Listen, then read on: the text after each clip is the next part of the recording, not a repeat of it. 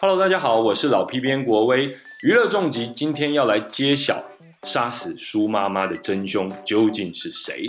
啊，没有，不是了。好，我们今天不会乱爆雷。那虽然说，我想大家都可能已经知道真凶是谁了哈。不过今天呢，我们要来聊的是台剧制作人这件事情。今天我们隆重邀请到的就是我们话题台剧《华灯初上》的制作人 Nick 戴天意。呃，这个制作人你好，Hello，大家好，我是 Nick 戴天意。啊，这个过去 Nick 所监制的 TVBS 戏剧，包括《翻墙的记忆》、好《十六个夏天》，好过去也得过很多的金钟奖的肯定。哈，那这次当然华灯初上，已经我觉得是另外一个境界了。哈，那非常的受到大家好评以及瞩目。哈，那事实上还有很多人在敲碗，会不会有前传、后传、外传？哈，那这些都是大家还蛮期待的事情。那今天呢，我们要邀请 Nick 来跟我们聊一下台剧的制作人都在做什么。哎，跟其他国家或跟其他类型的制作人有什么不一样吗？好，另外呢，TVBS 好，那近来有推出这个顶尖的事务，顶尖事务所，好，应该就是它是顶尖的事务所，也是顶尖事务所哈。所以说，那这样子的一个单位要如何帮助我们戏剧产业继续向前迈进呢？今天我们就要来深入的跟 Nick 聊一下哈。不过一开始呢，我想先请 Nick 先跟大家说明一下哈，这个华灯初上，好，我想是。大家很关注的作品哈，您当初是呃什么什么阶段就是决定加入这个团队，还是说您开始就是这个团队的主要呃召集者之一呢？嗯，应该这么说，其实我跟林心如以及杜正哲，也就是我们的编剧哦，在十六创作完《十六个夏天》之后，那一直在找寻不一样的题材，因为《十六个夏天》的确当年也创造出台湾的一个蛮热门的一个风潮。那在呃，所以在这样的思考过程中，那呃，杜正哲就问了林心如说：“那你现在接下来想要演什么戏，跟拍什么戏？”林心如想说，他想要演一个喝酒就可以演戏的剧。于是乎就产生了华灯初上。那其实一开始是很像一个笑话，哎，这个真的不是一个笑话，他是真的这样说的。那其实华灯初上当初呃一开始也不是走这样的呃故事类型，就是一开始其实走了像红玫瑰与白玫瑰、红玫瑰与黑玫瑰、黑玫瑰与白玫瑰，忘忘记什么颜色的玫瑰了，反正是是那类型的，就是两个女子之间的爱恨情仇故事。那到后来才呃。一直延伸出来，因为 OTT 的呃崛起，以及现在观影习惯的改变，变成现在的华灯初上。那所以其实我是从一开始就在这整个的讨论里面。嗯，所以说当初呃杜导跟呃心如讲这句话的时候，你有在旁边吗？还是说后来 有？因为其实我们十六个夏天之后，我们就一直马上想说，哎，那赶赶快赶快，我们赶快再做一个新的作品。呃，可是。呃，的确没有想到一个非常好的点子。那我也觉得说，呃，到前年的时候，我们再把这个案子再翻出来讨论的时候，哎，刚好天时地利人和，我们也觉得说，哎，这个时间点应该可以把这个案子往下做了。了解，是因为其实您刚才也提到，呃，OTT 在这次华灯初上的，我们说爆红也好，或者说它的。这个实力被看见也好，哈，其实扮演一个很重要的角色了，哈。那呃，透过现在大家，因为大家收视习惯改变，所以其实可以一次一次的追完整个华灯初上，哈，然后一季一季的追，那基本上就 binge watching 这样子，也创造了一个新的呃风潮。那呃，但是就制作来说的话，我们知道哈，这次有很多的场景需要还原那个时代的氛围，而且有超级多厉害的演员。然后呃，有很多突破过去角色的一些呃演出哈。那我想知道，从制作人的角度来说，制作这样一档戏，又又好好多季这样子哈，那它最大的难关是什么？嗯，因为其实我们一开始就设定是二十四集，呃，是其实是到拍摄的过程中，拍摄前我们才决定啊，干脆把它分为三季好了。那最主要也是因为，当然现在每个人的观影习惯不一样，大家可能一次做完二四集会疲乏，可是当你变成三季的时候，你就有动力一直往下追。那中间留留一点点，对，中间留一点点时间，让大家有一个缓冲这样子。那以华灯初上来讲，制作的整个过程中最难的就是一开始我们在寻求资金面的部分，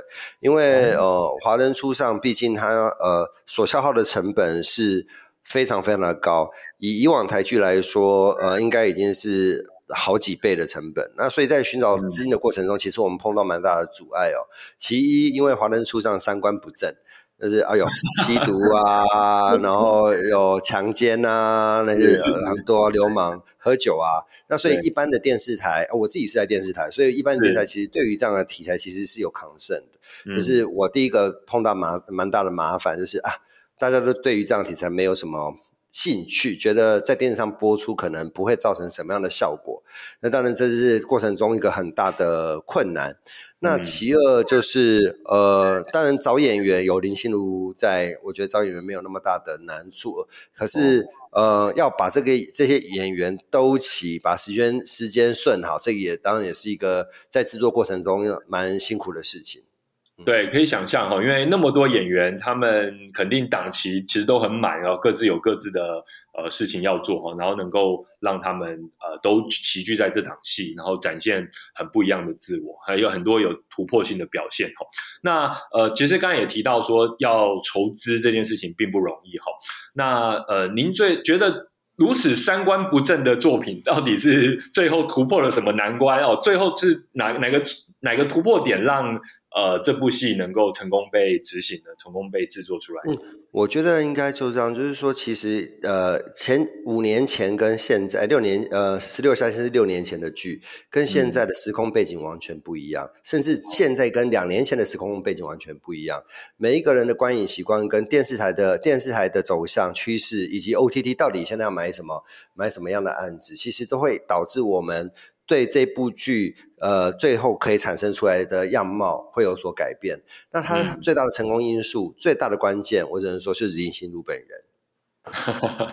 因为他做，他其实是一个作为一个总制作人里面，他呃把所有的能量都放在这放在这部戏里，然后呢，呃，他会去呃召集大家，然后可能以前他是女主角嘛，她呃女主角她可能。呃，拍完了走了，可是他会留下来看看，哎，这后面的戏拍的怎么样？那甚至是他会把大家团结在一起。我觉得一部剧的好与坏或成功不成功，呃，团结很重要。嗯，如果到现场导演跟编剧吵架，编剧跟制作人吵架，制作人在跟导演吵架，这部剧要成功的几率很低很低。嗯，所以我其实我们在看《华人初上》，我觉得最最大的成功因素，我只能说林心如占百分之七八十。那其他其他二三十，我都觉得是天时地利人和了。是是是，您谦虚了啦。不过我很好奇，就是说，那真的在这部戏的过程当中，就没有刚才讲的这种必要的吵架吗？因为我觉得其实吵架也没什么不好啊。对，呃，吵架有吵架，就我跟导演的吵架。例如说，导演想要，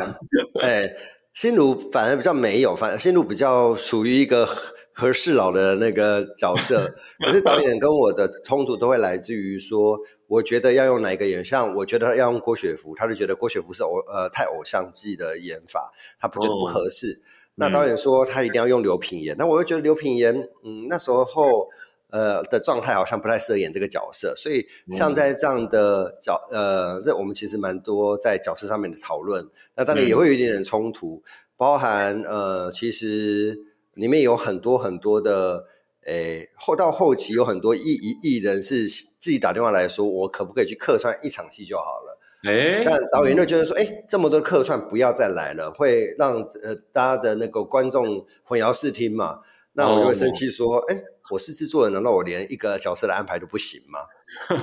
就之类的啦，诸如此类的。可是这些争吵都是为了呃事情好，所以我觉得都还是蛮正向的啦。嗯，因为其实制作人或导演，好，或者说不同制作人，甚至编剧，呃，看这出戏的角度会不太一样嘛，对不对？那可能从您的角度来看，会有一些想要放进去的亮点，又或者说觉得您才看得到能够为这个戏加分的东西，您这方可以再多帮我们分享一下。我觉得比较重要的重点是，我们要能够产，就要能够销。就是说，你产出这样的剧，你就必须要让这部剧销售出去，这个很重要。因为呃，台湾的影视行业现在已经达到一个产销并不平衡的状态，所以产销必须是平衡，才有可能让台湾的影视产业是正向发展。那所以在这个过程中，多是吗？呃，现在产多于多于销，那呃，所谓产多于销的原因，是因为大家其实这两年觉得说 OTT 平台的崛起哦，平台越来越多了，所呃，当然华灯也带给大家一个不能讲假象，一个现象是，我用一个很高成本的成成本的制作能量去拍一部戏，就有机会卖到国际平台，其实这是不等同的。所以这个是嗯接接下来必然会发生的现象，大家都用一个很高的成本去拍一部剧，可是国际平台买独播剧跟买分销剧，其实独播剧的量并不大。那如果我有一百部，呃，一年台湾有只能卖出十到十五部的独播剧，那还有其他的一百部剧怎么办？哦，所以现在有点问题，产销过，对我觉得呃产跟销其实。呃，并没有很平，并没有平衡。那我在华华灯初上的这个呃的团队里面，其实我扮演的角色是，我怎么样让产产制出来之后，让它能够顺利被销售嘛？我要我当初我拍这部戏的时候，我就要求我每一个客串的演员都要是卡司，因为我知道流量可以让呃流量可以让我们所谓的 OTT 平台呃。看到他们需要这个东西，所以那时候我就做了这样的要求。那不是你产出来品质好就一定销的销售的出去，这个这个其实就是嗯一个现在现现在应该会发生的现象。嗯，所以说其实您是一个呃，可能跟导演或跟新卢比较起来，是一个很在乎最终结果，而且很比较精算的一个角色，可以这样讲吗？应该说，应该有人这样人负责对 我要我要扛整个整个这个案子的成败，卖不出去我要扛责任。可是新卢要扛这整个案子，新卢跟导演要扛这整个案子的呃产制过程中，这个成品好不好？嗯，对。那所以在产制的过程中，跟最后在销售，一定要达成彼此的共识，要不然就会变成是失衡的状况之下，就会很辛苦。对，所以其实像这次要跟 Netflix 做这样子的沟通洽谈，好，然后成功的让 Netflix 算是作为一个重点的一个作品，哈。那我有可不可以请这个 Nick 跟我们透露一下，这中间呃有什么呃突破点吗？或者说呃，还是就是呃单纯的我们用剧的实力来说话这样？嗯，我觉得呃，其一当然，我觉得我们做对了一个蛮好的策略，是我们一次把它分三季，因为分为三季，第一个就是呃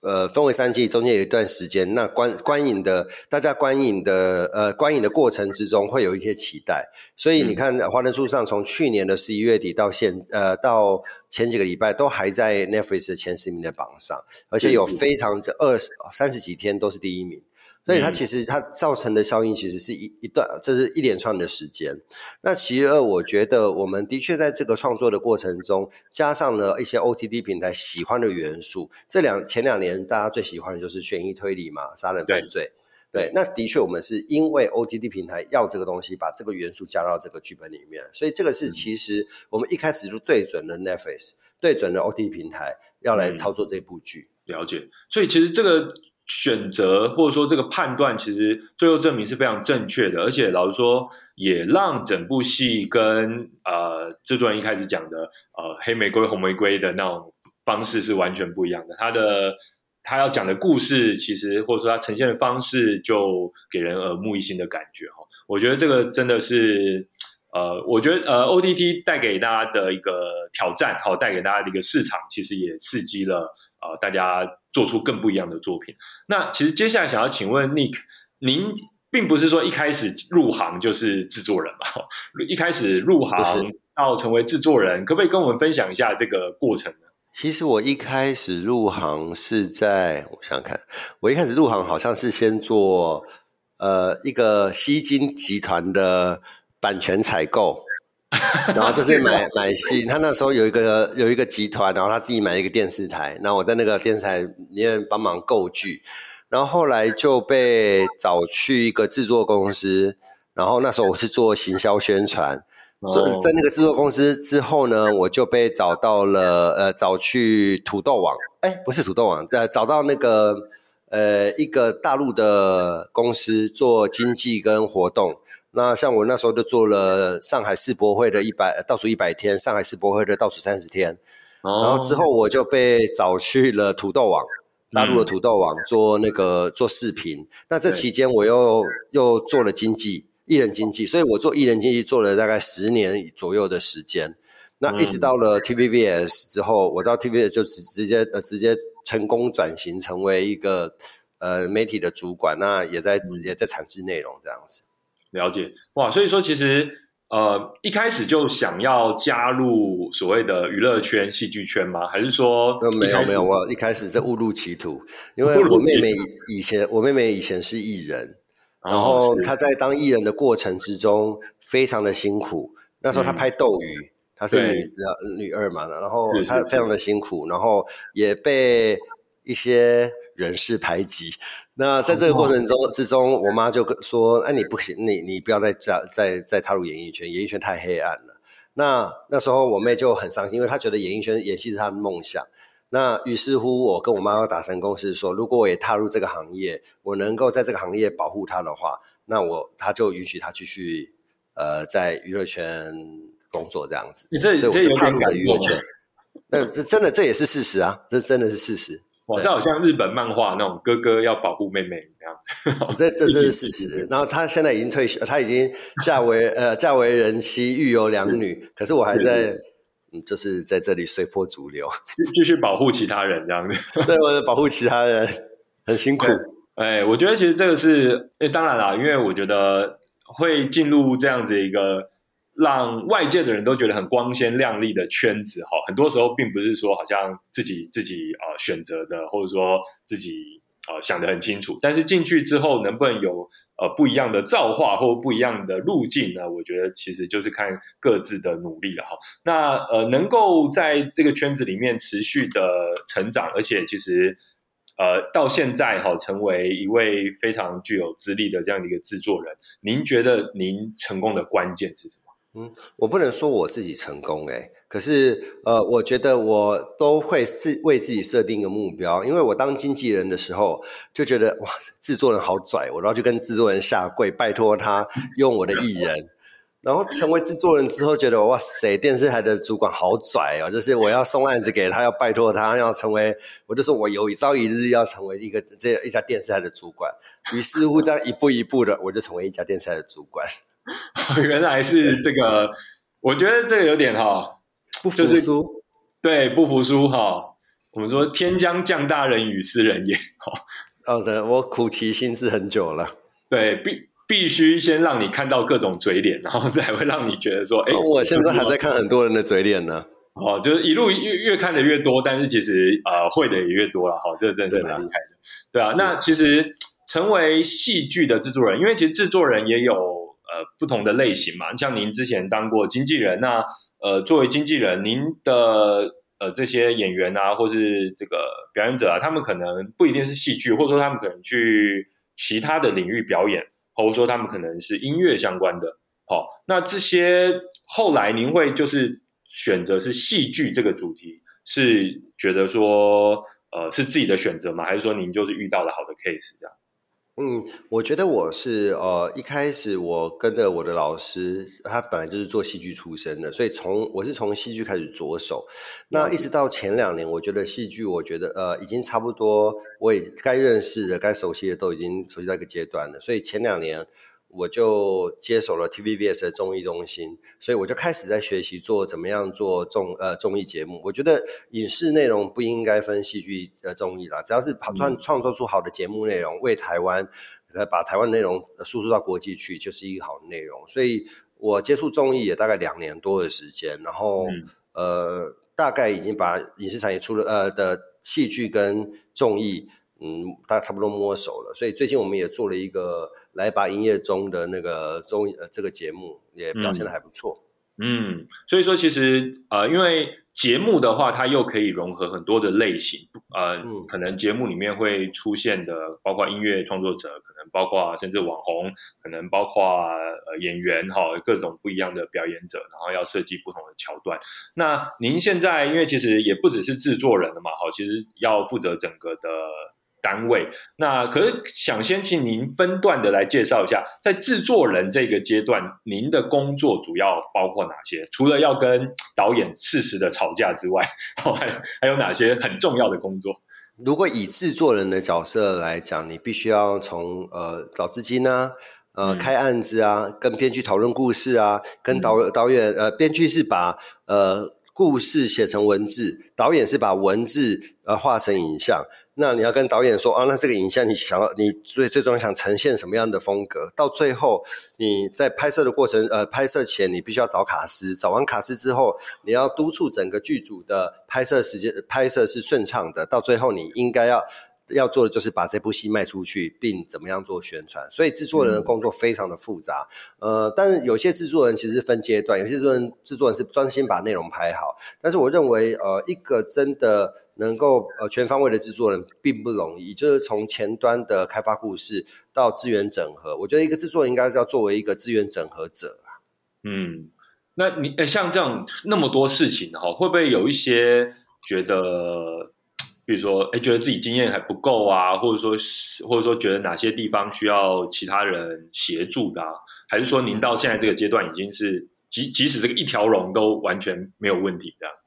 没有没有，我我觉得我们我当然还有很多地方需要学习的，它是因为呃每一个过程之中每一个环节都有它专业的地方。例如说呃调光调色，我只能会看说哦这个光影怎么样，可是我没办法细看说哦这一块的光跟这块的光有什么不一样。那例如说摄影器材，我根本不了解说哎用这个镜头跟用那个镜头的差别是什么，这都必须由摄影师来跟我说，我们来做讨论。所以其实术业有专攻，我的角色其实是把大家最想要的东西。集呃集集集合起来，然后让它利益最大化。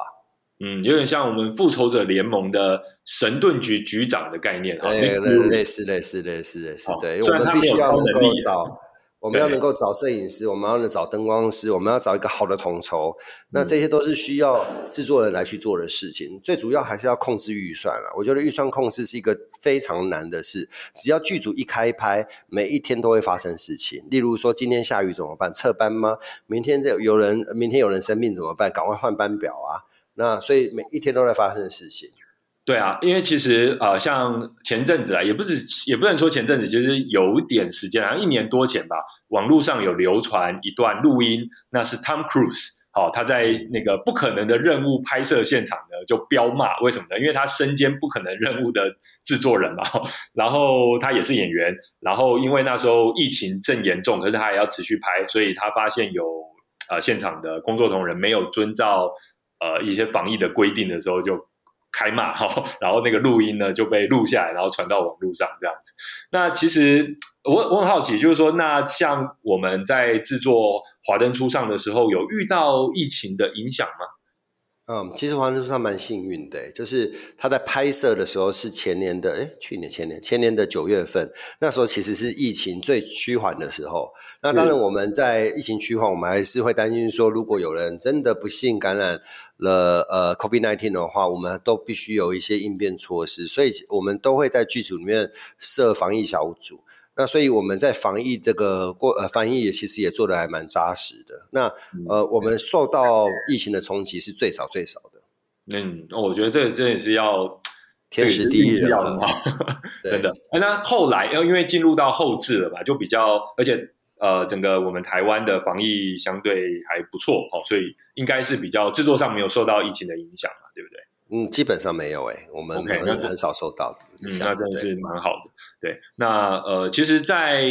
呃今天呢，我们也想要再请教一下 Nick 哦，就是顶尖事务所，可不可以告诉我们一下什么是顶尖事务所，以及为什么制作人需要加入顶尖事务所呢？好，其实 TVBS 一着重在人才培育，我们做了非常多年。就例如说，我们有做过编剧营啊，培育新的编剧；我们有做过新人营啊，培呃培训新的呃艺人。那顶尖事务所，我们是希望说把很多呃不一样的人才汇流到整呃 TVBS 里面。当我们需要呃。做很多的整合的时候，我们都有不一样的人才可以做使用，所以我们成立一个叫顶尖事务所，也就是一个经纪公司的概念啦。嗯，那制作人为什么要在这个顶尖事务所里面？因为我觉得制作人需要被经纪哦。那因为没有呃制作人，他我希望制作人是一个完全能够是很放松的去。呃，做好内容就好了，因为你真的从找资金到做内容，到后面的行销宣传，以及到呃版权的销售，其实这一段过程非常的辛苦。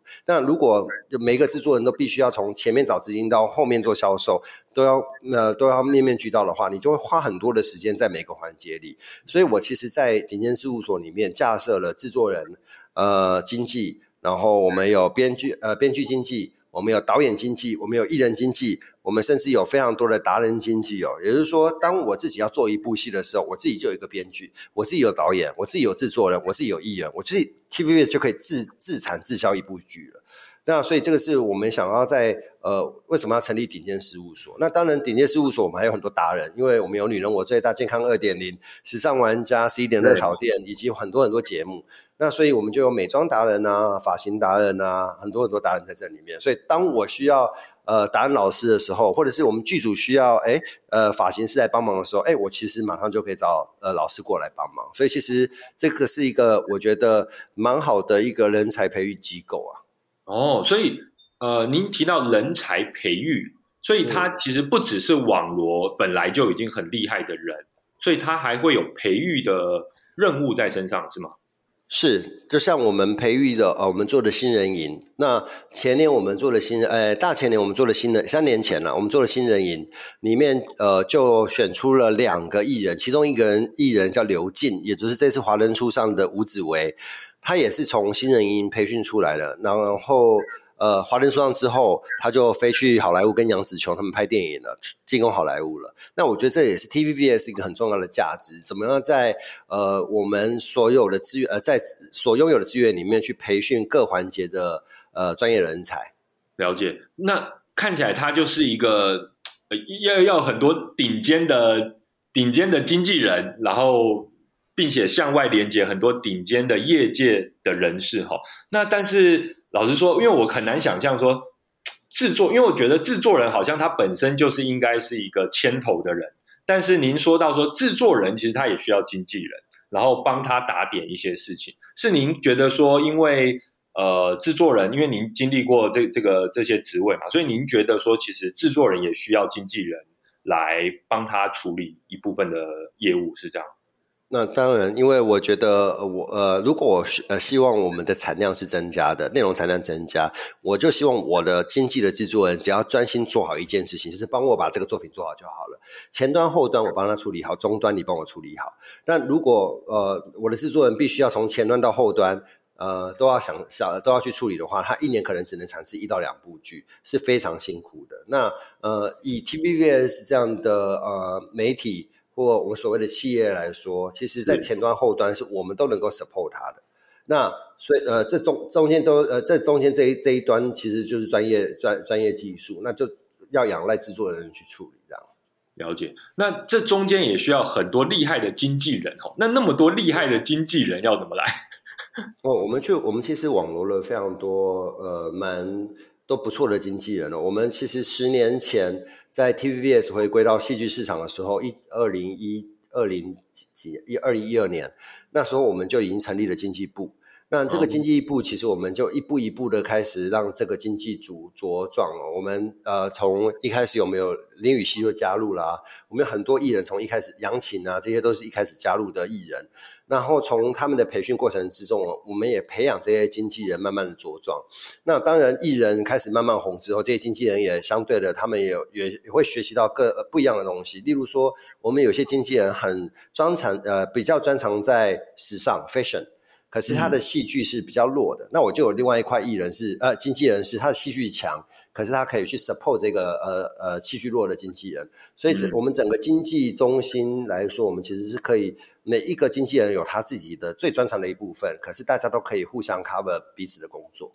哎，老实说我听 Nick 介绍这个顶尖事务所这些经纪人，我觉得他们本身就是一个很好的故事了，就觉得说这个如果来介绍拍个戏剧介绍这些经纪人，我都觉得会很精彩这样子。哎，不行哦，里面太多那个 内容，那里面内容写出来可能会这不不好看，牵涉到太多艺呃人的八卦隐私了。没有这个，我们就呃孤影其名嘛哈，我们这个用很多的代名昵称哈。那但是我觉得这 故事肯定是很精彩。好，我们期待有一天啊，请 Nick 来 帮我们推出这样一部作 品。我们努力。对，好，因为我这刚听您描述这个经纪人哈，要处理那么多大咖各种咖哈，然后让他们呃在最好的表现状态，我觉得这光是这个事情就真的很很吸引人哦，也很很想让人多知道一些。那呃。刚才有提到嘛，因为从一开始就呃建立这个经济部门，然后到现在有这个顶尖事务所哈，那可不可以再更多跟我们分享一些案例？就是呃我们顶尖事务所可以提供一些哪些具体的协助呢？嗯，其实我觉得顶尖事务所所提可以提供的协助，当然就是你怎么样让这样的专业人才正在这个呃有资源的媒体下茁壮嘛。那例如说，我们达人老师，我们有美妆达人，我们有呃发型达人。美妆老师，我怎么样借由呃节目去扩大他的影响力？然后扩大呃他当他成为是一个有名的美妆老师的时候，我怎么样跟他借由我们的电商跟他共同呃开发品牌？那这是我觉得我们公司一条龙可以促成的事情哦。那我觉得拥有自有品牌这件事情是每一个老师都想要做到的。那这个是我们公司可以做到的价值，因为 TVBS 除了我们做呃除了做内容，我们还有电商。那所以我们整个呃整个一环扣一环，整个呃 TVBS 是媒体里面算资源比较丰厚的。了解，所以其实可以加速这些达人好这些老师他们多角化经营的一个速度，这样子。那呃，由电视台成立经纪公司，其实老实说啦，在很久很久以前，哈，其实就有哈，比如说以前呃老三台，他们也会自己经纪自己的艺人，哈，然后当然那时候的模式跟现在当然可能完全是不一样的哈，那但是都会有类似的事情。那现在由 TVBS 来做这件事情，您觉得它的好处是什么？会不会有一些潜在的限制呢？比如说呃，会会限制了这些达人。或是这些创作者他们的发展会不会有这个问题啊？呃，我觉得现在的我们不把自己称为电视台，我们把现在称我们其实已经在做整个媒体转型。呃，我们从电视台已经转型成科技媒体公司。那所以其实我们在这样的转型过程之中，我们可以提供的服务跟优势很多，因为相对的我们有呃我们有节目，我们有新闻台，我们有网络新闻中心。那 TVBS 有总总共十几个部门，其实都可以每一个部门每一个环节都可以来 support，呃，我们来呃怎么样去培育一个艺人或我们所谓的达人。那至于你所谓的限制，我呃我我觉得限制可能有，例如说呃其他平台它会不会呃用 TVBS 进台，它会不会用 TVBS 的艺人呢？或许这是可能也其中的可能性。可是当我的艺人做大的时候，壮大的时候，那嗯。我觉得这个可能性就会比较少，因为他们他们是一个被就是被当你在做版权销售被认可的呃的卡司，嗯，所以严严格来说，就是把这些创作者和我们旗下的艺人变成大家无法拒绝，然后都要抢着要被取代的，对，没错，这就是我们的任务。好，要不然当然会呃，我们刚才讲的有限制，限制的情况就是说，哎，一方面这些艺人他。呃，只能在一个平台或一个电视台相关的媒体或节目上面出现，那可能也是代表说他还没有达到那个大家都要真的抢他的那个程度所以其实我觉得这个收跟放之间好像是需要一些艺术的，需要一些这个很好的拿捏哈。那呃，当然想要跟顶尖事务所来签约。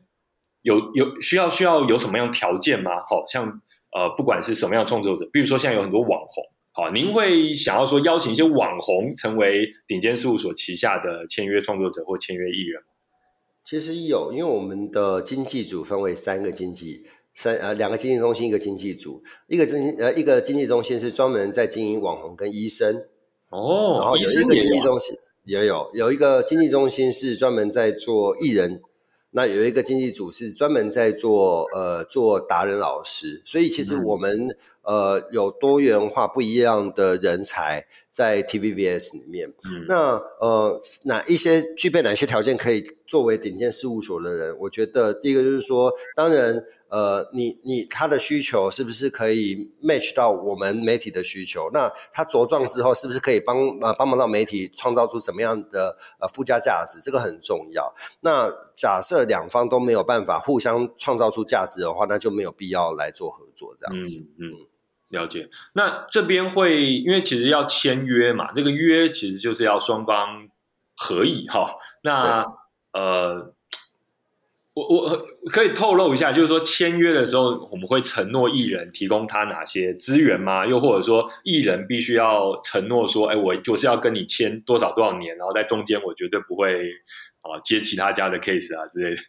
呃呃呃，我觉得所有的经济合约啊，一定有加予双方必要的义务跟权利。可是呃，我认为我们在 offer 艺呃这些艺人或者是达老师经济合约的时候，我当然不会做过多的 promise。那呃，因为这些 promise 会限制，比如说，那假设我有一百个艺人的时候，我应该怎么去分配资源？那我觉得这个事情是很现实的。那呃，当然我们。会做的事情，我们既然签了这些人，我们都会尽其所能的去把它能量做到最大。那至于年限是一定必然的嘛？你不可能，我们不可能签一个月没有年限。那这其这中间呃的条件，其实依据每一个艺人跟状态其实不一样。了解，所以这是看看状看个案了哈。然后也会希望说，呃，大大家并不是来这边。拿一个铁铁饭碗的嘛，演艺圈绝来绝对没这件事情，所以大家必须要尽量的提升自己，展现自己，才有办法在这个呃顶尖事务所提供的资源基础之上继续往上面走哈。是，那其实因为 Nick 之前有待过呃我们中国那边很多的呃一些呃应该说经济呃有做过经济，然后在那边像土土豆网啊这些。呃，网络的平台啊，也有很多的经验哈，可不可以告诉我们一下，在您观察到的中国市场那边，他们现在的做法是怎样？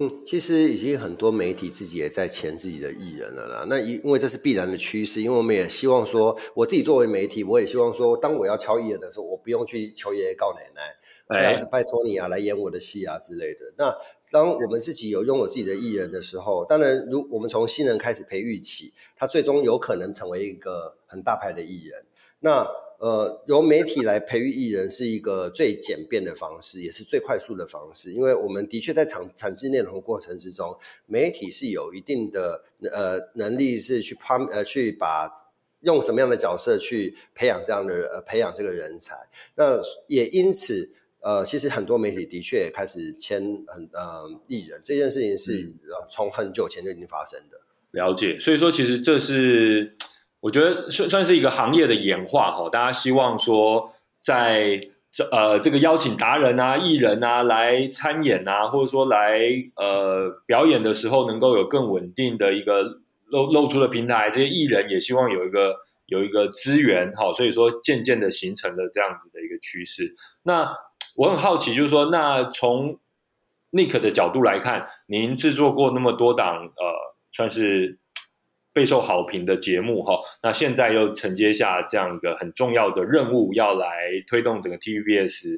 呃这边的发展，您可不可以跟我们分享一下，您对于台剧哦，或者说我们整个台湾娱乐产业的发展，您是怎么看？嗯，其实我觉得台湾的戏剧前两年是的确是蓬勃发展哦。但是从呃《娱乐距离》啊，《想见你》啊，呃，《做工的人》啊，《谁是被害者》呃，到一直到呃《淑女养成记》，我的婆婆怎么那么可爱？其实都看得出来台剧在在做转型、做改变。那也当然获得一个非常好的成果。可是这样呃，同时也呃，台湾的戏剧也面临到一个很大的状况，就是大家都认为说成本越高，就越容易迈进国际平台，如同我刚刚说的，那就有可能变。哎，这个迷失，然后呃，就很有可能成呃变成产业呃影视泡沫化的一个现象。因为当你成本提高，制作费提高的时候，演员成本要不要提高？演员成本提高的时候，工作人员成本要不要提高？所有成本提高的时候，当你的销跟产是没有达到没办法达到平衡的时候，它就很容易产产生泡泡沫化的现象。嗯可是与此同时，我也呃感受到说，戏剧市场在现在算一个蛮好的、蛮顶端的位置的时候，综艺市场也慢慢开始有了一些起色跟变化。呃，包含呃这一年推出的一些实境节目啊，全民呃，包含全明星运动会啊，对全明星观察中，甚至我们自己做的一些节目，都看得出来说，呃，综艺节目有慢慢开始要呃复兴的那个感觉哦。那当然，嗯综艺节目相较于我们现在所谓的呃影集，它的成本一定都会稍微呃一定比较低。那它呃它的销它所要承受的那个销售成本也呃相对的比较低，所以综艺节目我相信它应该是接下来这一年到两年会崛起的一个项目。那至于戏戏剧市场上面，呃，我认为成本控制非常的重要，一定要控制成本，才有可能让呃你的销呃你我们所谓的呃行销能够它的获利极大化。当获利极大化，投资人才有可能继续投资你做下一个案子，要不然内容产业就会停在那里了。了解，哎，我觉得这真的是语重心长，而且切中要点了哈。因为老实说，如果就不断的把单集的成本不断的往上抬哈，真的就会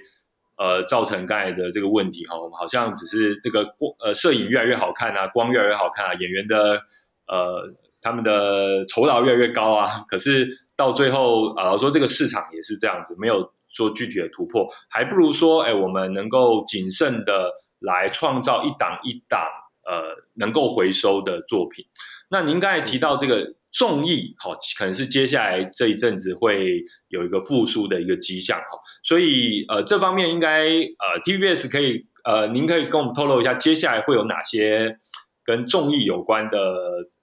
呃新的作品，或者说还在孵化的作品吗？那我们其实现在哦，这两三个礼拜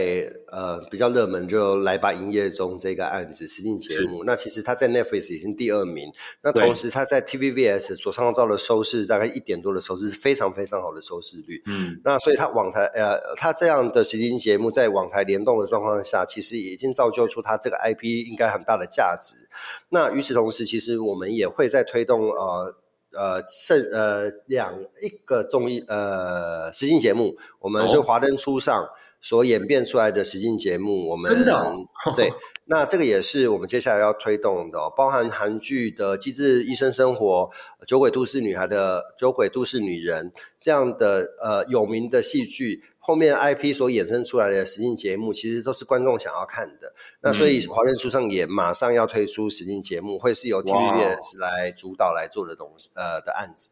哇哦，这个是让我很期待的一个消息因为我觉得这个是一个 IP 延伸它的价值，好，以及它的多样性一个非常好的一个发展，我真的是很期待。那呃，这个可以透露一下大概现在进展到哪里吗？嗯，其实我们现在已经在呃呃，我们已经开始在规划整个企划内容了啦，然后应该会是在呃下半年的时候开始做拍摄。那因为我们所计划的内容都希望可以多样化的去呃推广台湾在地的的特色，在在地文化。那因为我觉得呃内容在地化。呃，这样不是一个口号，也不是一个精神，而是的确是大家想要看的东西。那这个我们怎么样融合在华灯初上的一个实境节目里面？我们需要花一点力气来来操作。那的确这也是我们必然现接下来要做的事情。那所以实境节目这个部分应该是 TVBS 呃，今年下半年到明年。会很努力做的部分，那当然我们还是有我们呃一直在做的《女人我最大时尚玩玩家》十一点热炒店这三个节目，呃，这个三个节目我们也要开始做一些呃变形转型，怎么样让它的 IP 呃扩展到数位，从数位扩展到电商，这就是我们想要操作的全媒体的呃全媒体的科技媒体公司。了解，所以其实今天透过那个分享哈，大家可以知道，呃，从《华灯初上》这部剧的制作哈，其实它过去它之前累积呃的一些经验，然后到现在呢，能够呃推动我们现在呃 TVBS 有很多档的节目呢，即将要有新的生命和用新的面貌，然后呃，甚至它已经不是在局限在一个节目这样子的一个称呼，它本身就是一个可以发展的。IP，甚至会有很多新的格式哈。那刚才还听到说，连华灯初上都可能会有一个真人的衍生节目哈。我觉得这大家应该是非常期待哈。那今天真的非常感谢 Nick 愿意抽空跟我们分享呃关于华灯制作过程的一些呃心路历程、经验，以及非常呃算是。非常中肯哈，对于我们演艺圈以及娱乐圈未来发展的一些建议。那非常谢谢 Nick。那呃，如果说之后大家还想要知道更多关于我们顶尖事务所，又或者说是 TVBS 这边的消息的话，您建议呃我们的听众朋友或我们的读者。关注什么账号吗？或者说直接就是到 TVBS 锁定就好。嗯，其实我们嗯去 Google 查 TVBS 顶尖事务所都可以查到这个顶尖事务所的网址啊。那呃顶尖事务所也每一年都会推出新人营，呃在疫情趋缓的状况之下都会推出新人营。但是这个新人营的选拔其实非常非常的辛苦，就是我们每一年收到的件大概都八八百件九百件，可是我们只会录取二十个人到我们的新人营，而且我们的这个新人营是不收费的。嗯，我们完全不收费，我们就是为了培育新的人才出来。那所以这个其实也蛮竞争的，应该会在呃第三、第二季到第三季的时候推出这个新人营的报名方式。那也这个师资都非常厉害，也欢迎大家如果嗯有朋友或自己或者有小朋友想要未来想要成为明日之星的，都来报名我们的新人营。哦，所以不限年纪是不是？呃，我们没有限年纪耶。哦，好，对，说的我有点心动，没有开玩笑，不限年纪哈。然后当然了，要对自己有自信，好不好？然后也要有这个愿意投入哈，愿意在这个产业里面努力展现自我的这样的一个决心。好，我就欢迎大家来报名。好，好，今天非常谢谢 Nick 来跟我们分享，那也请大家持续锁定顶尖事务所。的最新消息。那如果大家还想知道更多关于娱乐产业的大小事，请持续锁定我们娱乐重疾的重疾 Podcast。今天就跟大家聊到这边喽，谢谢 Nick，谢谢，谢谢，拜拜。